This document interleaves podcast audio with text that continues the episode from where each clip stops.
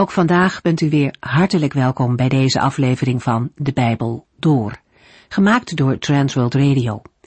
Voor meer informatie kijkt u dan op onze website transworldradio.nl.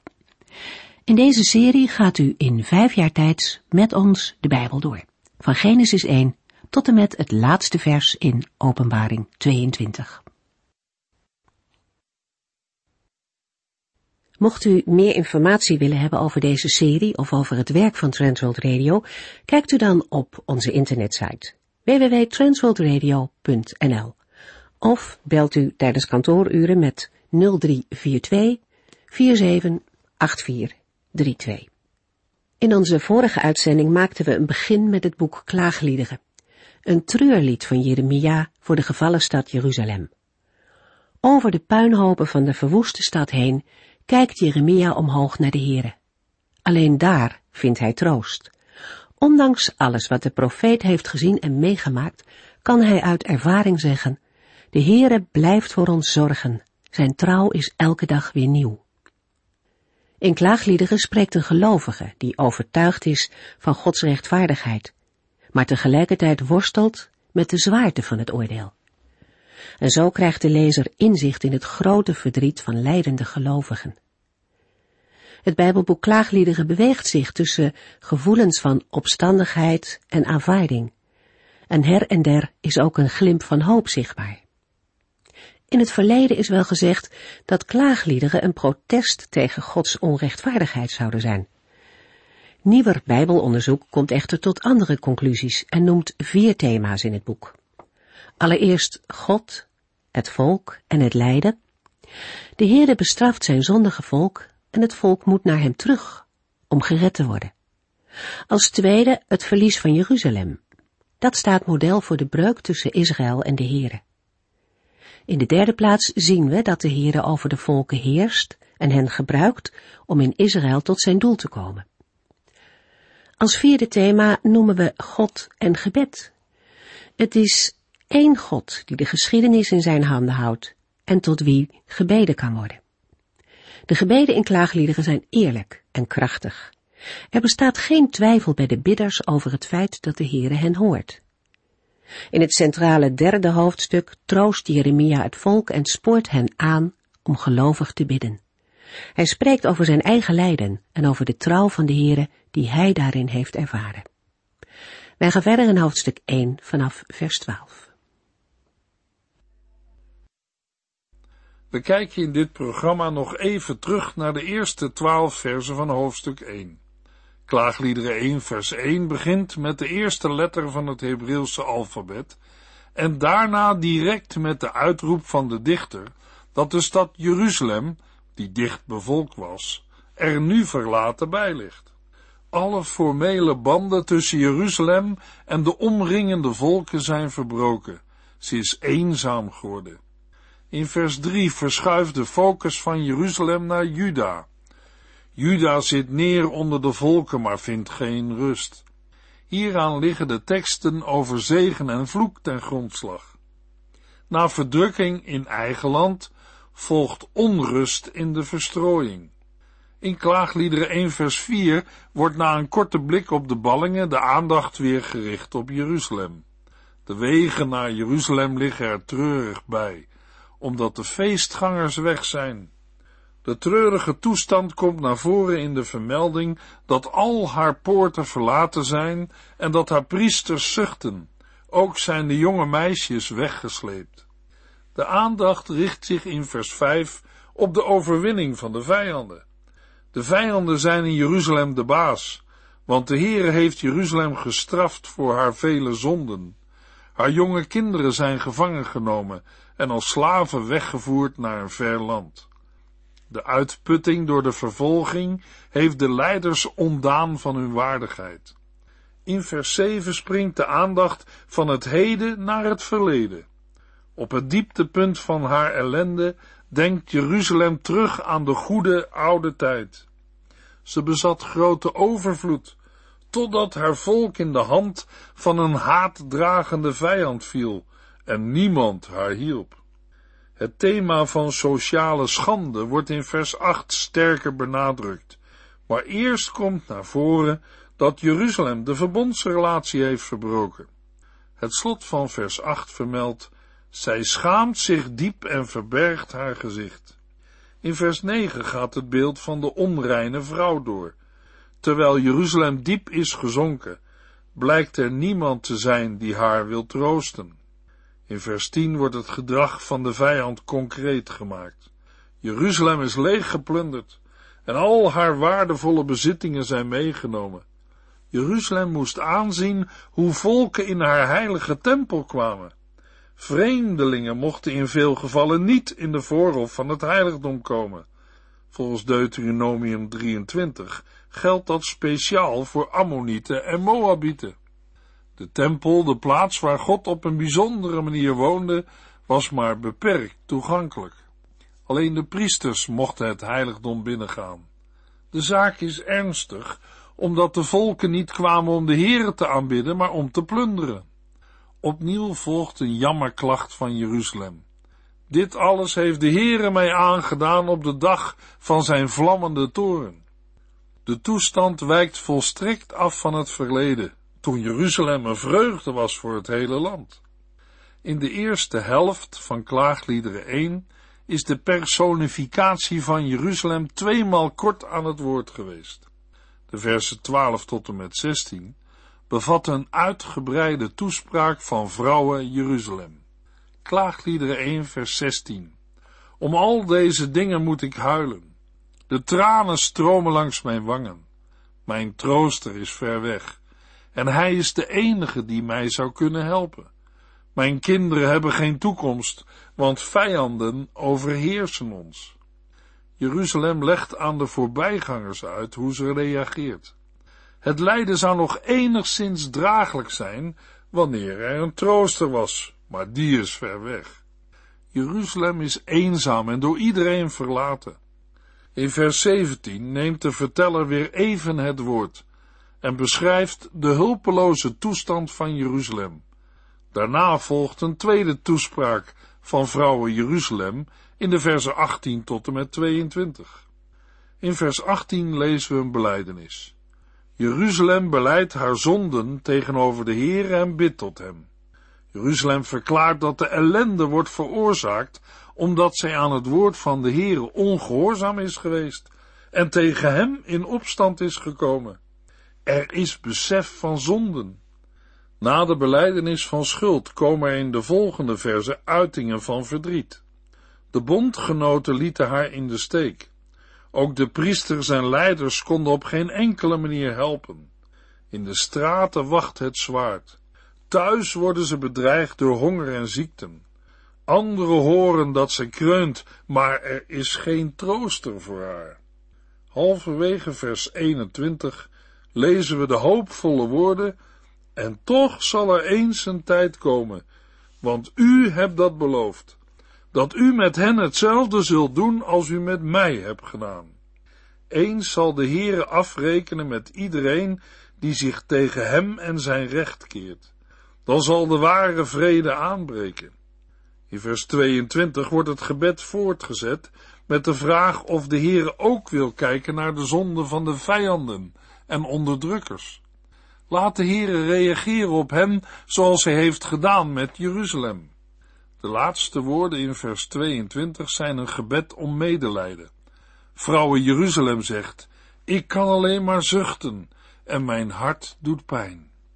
Klaagliederen 2 vers 1 Met een wolk van toorn heeft de Heere Jeruzalem overschaduwd. De prachtigste stad van Israël ligt in het stof van de aarde en is op zijn bevel uit de hemelse hoogten neergeworpen. Op de dag van zijn vreselijke toorn kende hij zelfs geen genade voor zijn tempel. Klaagliederen 2 beschrijft de ellende tijdens de val van Jeruzalem. In het eerste deel, de versen 1 tot en met 19, is de dichter aan het woord. Daarna, in de versen 20 tot en met 22, brengt Jeruzalem haar smeekbeden onder woorden.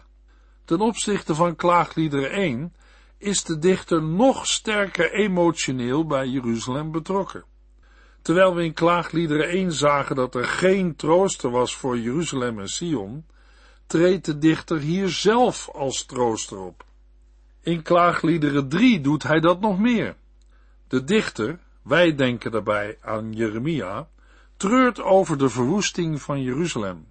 Hij staat te midden van de puinhopen te huilen. Waarom was de stad vernietigd? Omdat de leiders en inwoners van de stad en het land Juda hebben gezondigd en niet hebben geluisterd naar het woord van de Heere. Een tweede verklaring lazen we in Klaagliederen 1 vers 18, waar gezegd wordt, de Heere heeft gelijk. In de Hebreeuwse grondtekst staat er, de Heere is rechtvaardig. Bij de verbondsluiting met Israël had de Heere uitdrukkelijk gewaarschuwd voor verbondsbreuk en gezegd wat er zal gebeuren als het volk ongehoorzaam is. Wat de Heere met Jeruzalem en haar inwoners deed, was niet onrechtvaardig, maar rechtvaardig. De rechter heeft onderzoek gedaan, de beklaagde is veroordeeld en heeft zelfs bevestigd dat de Heere gelijk heeft. Nu wordt gedaan wat de Heere vooraf had gezegd, wat er bij overtreding zal gebeuren. Niemand kan het de hemelse rechter kwalijk nemen dat hij zich houdt aan zijn eigen woord. Wij zouden het ook onterecht vinden als rechters overtreders niet zouden veroordelen.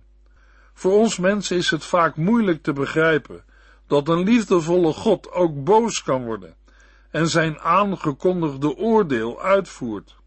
Maar de Heere zou ongeloofwaardig en niet rechtvaardig zijn als hij dat niet deed. Klaagliederen bekritiseert degene die geloofden in een verkiezing door de Heere zonder oog te hebben voor de daarbij behorende bekering en heiliging. Op de dag van zijn vreselijke toorn kende hij zelfs geen genade voor zijn tempel. Klaagliederen 2 begint met de uitroep hoezeer de Heere Jeruzalem in donkere wolken heeft gehuld. Hij heeft de rampen niet alleen toegelaten, maar ook uitgevoerd. God heeft vanuit de hemel de prachtigste stad van Israël, Jeruzalem, op de aarde neergeworpen. Jeruzalem, de plaats waar in het verleden Gods glorierijke daden zichtbaar werden. Die plaats is op de diepst denkbare wijze gezonken. De Heere heeft op de dag van zijn toorn zijn eigen stad en tempel niet ontzien. In vers 2 volgen drie zinnen met werkwoorden die aangeven dat de Heere de verwoesting bracht over zijn volk. Hij heeft alle huizen en wijde gronden in Israël verwoest. Hij heeft in zijn toorn alle versterkte muren van Jeruzalem vernietigd, als ook de versterkte steden in het gebied van Juda. Hij heeft het koninkrijk met al zijn heersers vernederd. Dat gebeurde door de overgave aan Babel. In vers 3 wordt duidelijk waarom Juda niet in staat was zichzelf te verdedigen. De Heere trok zijn beschermende hand terug bij het zien van de vijand. Als de Heere, de beschermer van Israël, niet meer voor zijn volk opkomt, is het machteloos. De Heer is tegen Israël ontbrand als een brandend vuur dat verteert. Het herinnert aan de verschijning van de Heer op de Sinaï in vuur. Gods grote kracht is nu niet gebruikt om Israël te beschermen, maar om Gods oordeel uit te voeren. Zo werden de verbondsvloeken zichtbaar. In vers 4 wordt de Heere voorgesteld als een boogschutter. De grote strijder voor Israël strijdt nu tegen zijn eigen volk. De Heere goot zijn toorn als vuur over hen uit. De beeldspraak van boogschutter en het vuur kan verband houden met de manier van oorlog voeren van het Babylonische leger. Vervolgens wordt in vers 5 duidelijk hoe de Heere te werk ging. We ontdekken de uitingen die bij de verbondsvloek horen, waarin angst en afbraak alles bepalend zijn. De Israëlieten hadden lang gedacht dat Jeruzalem, de stad van de grote koning, niet zou vallen, omdat de Heere haar beschermt. Maar ze waren vergeten dat de Heere zich ook tegen haar kon keren als zij zijn verbond verbraken. Nadat is gesproken over de verwoesting van stad en land, richt de aandacht zich in vers 6 op de verwoesting van de tempel. De Heer heeft zijn tempel verwoest, alsof het een loofhut van bladeren en takken was. In de landbouw werden vaak tijdelijke loofhutten gebouwd, die na afronding van het werk op het land weer werden afgebroken. Op die manier ging de Heere om met de tempel, zijn eigen plaats van samenkomst. Daarmee beëindigde de Heere ook de feestdagen en sabbatten. Ook verwierp de Heer in zijn brandende toorn koningen en priesters, de vooraanstaande in Jeruzalem en de tempel. Beide waren door de Heere aangesteld, maar nu verworpen. Deze woorden klinken als een constatering, maar lijken de Heere ook te willen wijzen op het tegenstrijdige van zijn daden. Waarom maakt hij zijn eigen instellingen kapot? Is er dan geen herstel meer? Er zijn toch ook beloften van altijd durende verbondenheid? In vers 7 wordt de lijn van de vernietiging van Gods eigen tempel voortgezet. De beschrijving verwijst naar de tijd dat de Babyloniërs Jeruzalem veroverden en als overwinnaars de tempel betraden en hem volledig verwoesten. In vers 8 wordt duidelijk gemaakt dat de verwoesting van Jeruzalem en de tempel niet het gevolg was van een tijdelijk verlies van geduld bij de Heere, maar een handeling die hij tevoren had bedacht en aangezegd. Vanwege de verbondsbreuk nam God het initiatief tot de verwoesting. Het dubbele gevoel dat de Heere dit wel bewust met zijn eigen heiligdom deed, blijft aanwezig. Klaagliederen 2 vers 9 en 10 Jeruzalems poorten zijn ingestort, hun sloten en grendels zijn vernield door de Heere. Haar koningen en prinsen zijn nu slaven in verre landen, zonder een tempel en zonder de heilige wet die over hen regeert. En er zijn ook geen profeten meer die hun leiding kunnen geven. De leiders van Jeruzalem dragen rouwkleding en zitten zwijgend op de grond. Zij gooien stof op hun hoofd, vertwijfeld en bedroefd als ze zijn. De jonge vrouwen van Jeruzalem laten beschaamd hun hoofd hangen. Ten gevolge van het wegvallen van het centraal gezag in Jeruzalem is er helemaal geen regering en sturing meer. Evenmin ontvangen de profeten van Jeruzalem nog visioenen van de Here. Hiermee is voor het volk een stilzwijgen aangaande de wil van God ontstaan. Als gevolg van de val van Jeruzalem zitten de leiders in rouw neer en zwijgen. Ze werpen stof op hun hoofd en zijn gehuld in zakken, de traditionele rouwkleding. De jonge vrouwen van Jeruzalem laten hun hoofd hangen, in tegenstelling tot de houding die zij bij lofprijzing aannemen, als zij een rol vervullen bij zang en rijdans. In Klaagliederen 2, vers 11 tot en met 19 gaat de beschrijving van het verdriet verder. De ogen van de dichter verteren door tranen, en zijn hart is gebroken en zijn geest uitgeput. De catastrofe van 587 voor Christus heeft hem zozeer ontzet dat hij blijft overgeven. Dat gebeurt ook omdat hij kinderen en zuigelingen op straat ziet creperen en sterven. Is er iets ergers om te zien? Na deze vreselijke beschrijving van de omstandigheden richt de spreker zich rechtstreeks tot vrouwen Jeruzalem. Er worden retorische vragen gesteld aan Jeruzalem. Waarmee is haar vertwijfeling te vergelijken? Hoe kan hij hen troosten? Wie kan u genezen? In Klaagliederen 1 bleek de afwezigheid van troosters voor Jeruzalem en Juda. Maar in Klaagliederen 2 probeert Jeremia deze taak op zich te nemen.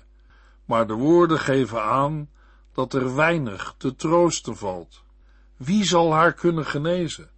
Het antwoord is niemand. De Heere heeft de ellende veroorzaakt en hij is de enige die echt kan genezen. Laat de Heere toch ingrijpen in deze uitzichtloze situatie. In vers 14 worden de oorzaken aangewezen. Uw profeten hebben zoveel onwaarheden verkondigd, zoveel onzin. Ze hebben niet geprobeerd u van de slavernij te redden door u op uw zonden te wijzen. Ze logen en zeiden dat alles in orde was. Het gaat hier om de valse profeten. Zij spraken van vrede terwijl er geen vrede was. Zij bestreden Jeremia. Met de bekende woorden uit vers 15 wordt verwezen naar de bestemming die de Heere voor Jeruzalem had. Staande bij de ruïnes van de stad lijkt dit ideaal ver weg. In vers 16 gaat de focus van de voorbijgangers naar de vijanden van de stad.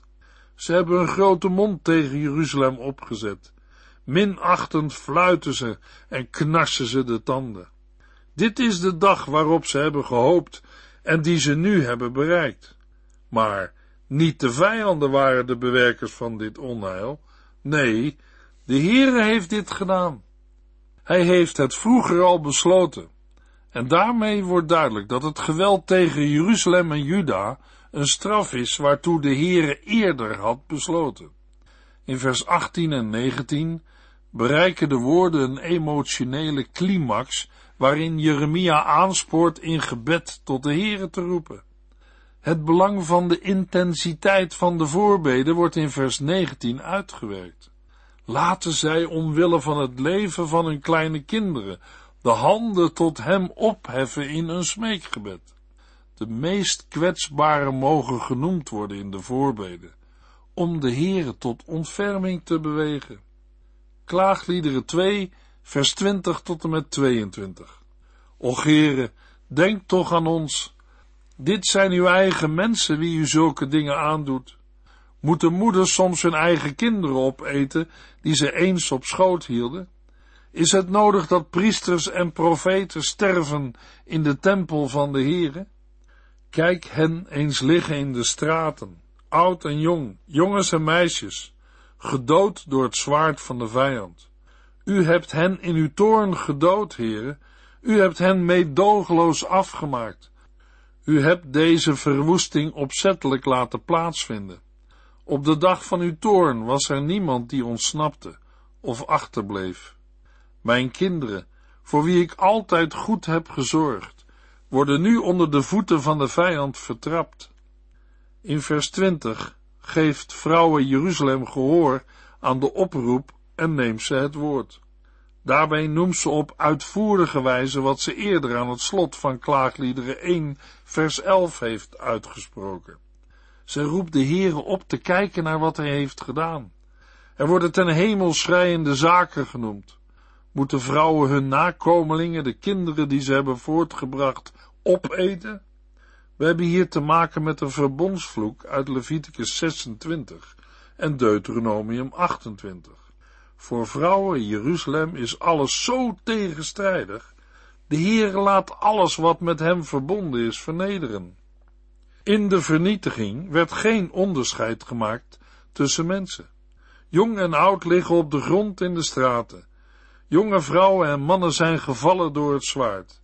Dat gebeurde op de dag van Gods toorn. In het slotvers wordt uitgesproken dat de Heer alles wat Jeruzalem schrik aanjaagt, heeft samengeroepen. Het is een bijeenkomst als op een feestdag, maar dan zonder enige vreugde. Op de dag van de toorn van de Heere is er niemand geweest die kon wegvluchten of overbleef. De vijanden van Jeruzalem hebben een einde gemaakt aan de stad en de inwoners. Vrouwen Jeruzalem klaagt tegen de Heere. Mijn kinderen worden nu onder de voeten van de vijand vertrapt. De woorden over oordeel en verwoesting, zoals die in klaagliederen 3 voorkomen, vertonen overeenkomst met de taal van de psalmen over Sion. In deze liederen wordt de grootheid van de stad en de verkiezing van Jeruzalem bezongen. God is te midden van de heilige stad en zij zal niet ten onder gaan. In de tempel wordt Gods blijvende liefde bezongen. Maar in de tijd van klaagliederen bestaan de stad en de tempel niet meer. De Heer heeft zelfs geholpen Jeruzalem te verwoesten. Klaagliederen bekritiseert degenen in Israël die geloofden in de verkiezing van Gods volk zonder oog te hebben voor de noodzaak van bekering en heiliging. Daarmee zijn er raakvlakken met de tempelprediking in Jeremia 7. Blijkbaar kan de Heere een door hem zelf vastgestelde instelling beëindigen. Jeremia heeft intens verdriet over Jeruzalem. Het maakt hem tot een trooster. Tegelijk spoort hij aan om naar God te gaan, de enige die kan helpen. Uiteindelijk doen de Judeërs dat ook. In Klaagliederen 3 wordt deze troosterfunctie verder uitgewerkt. Er zijn parallellen met de Heer Jezus Christus, die naast mensen in nood ging staan en hen wees op de weg terug naar God. We gaan verder lezen in Klaagliederen 3. Elk van de vijf hoofdstukken van het Bijbelboek Klaagliederen vormt een naamdicht, een acrostigon.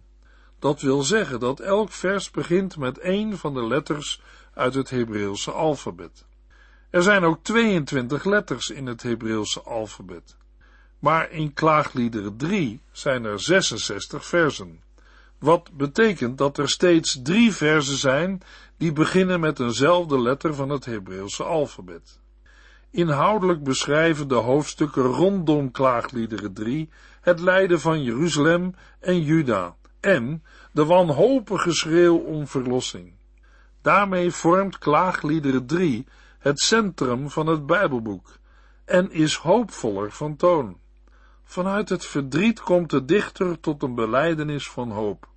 Zo krijgt de wanhoop in klaagliederen niet het laatste woord. Een gefundeerde hoop is mogelijk op basis van het fundament van het verbond van de Heere met Israël. Ondanks de zonde van de Israëlieten zal de Heere trouw blijven aan wat hij heeft gezegd. Vanuit dat perspectief is het belangrijk dat hoopvolle teksten in het centrum van het Bijbelboek staan. Klaagliederen 3 vers 1 tot en met 4. Ik heb de ellende gezien die het gevolg was van Gods toorn. Hij heeft mij in de diepste duisternis gebracht en alle licht buitengesloten. Hij heeft zich tegen mij gekeerd. Dag en nacht rust zijn hand zwaar op mij. Hij heeft mijn vlees en mijn huid oud gemaakt en mijn botten gebroken. Met deze woorden wordt gedoeld op de verwoesting van Jeruzalem en de wegvoering in ballingschap. In de volgende uitzending lezen we klaagliederen 3 vers 1 tot en met 5 vers 22. U heeft geluisterd naar De Bijbel Door, in het Nederlands vertaald en bewerkt door Transworld Radio. Een programma waarin we in vijf jaar tijd de hele Bijbel doorgaan. Als u wilt reageren op deze uitzending of u heeft vragen, dan kunt u contact met ons opnemen. Tijdens kantooruren kunt u bellen op 0342 478432. 0342 478432. Ook kunt u een e-mail sturen naar de Bijbel door transworldradio.nl en natuurlijk kunt u ook via de post ons bereiken. TWR, postbus 371, postcode 3770, AJ in Barneveld. Dit programma werd gepresenteerd door Cor Weda en Ike André. Techniek was in handen van Odin van Voerkom. En wij allemaal bedanken u voor het luisteren. Graag tot de volgende keer.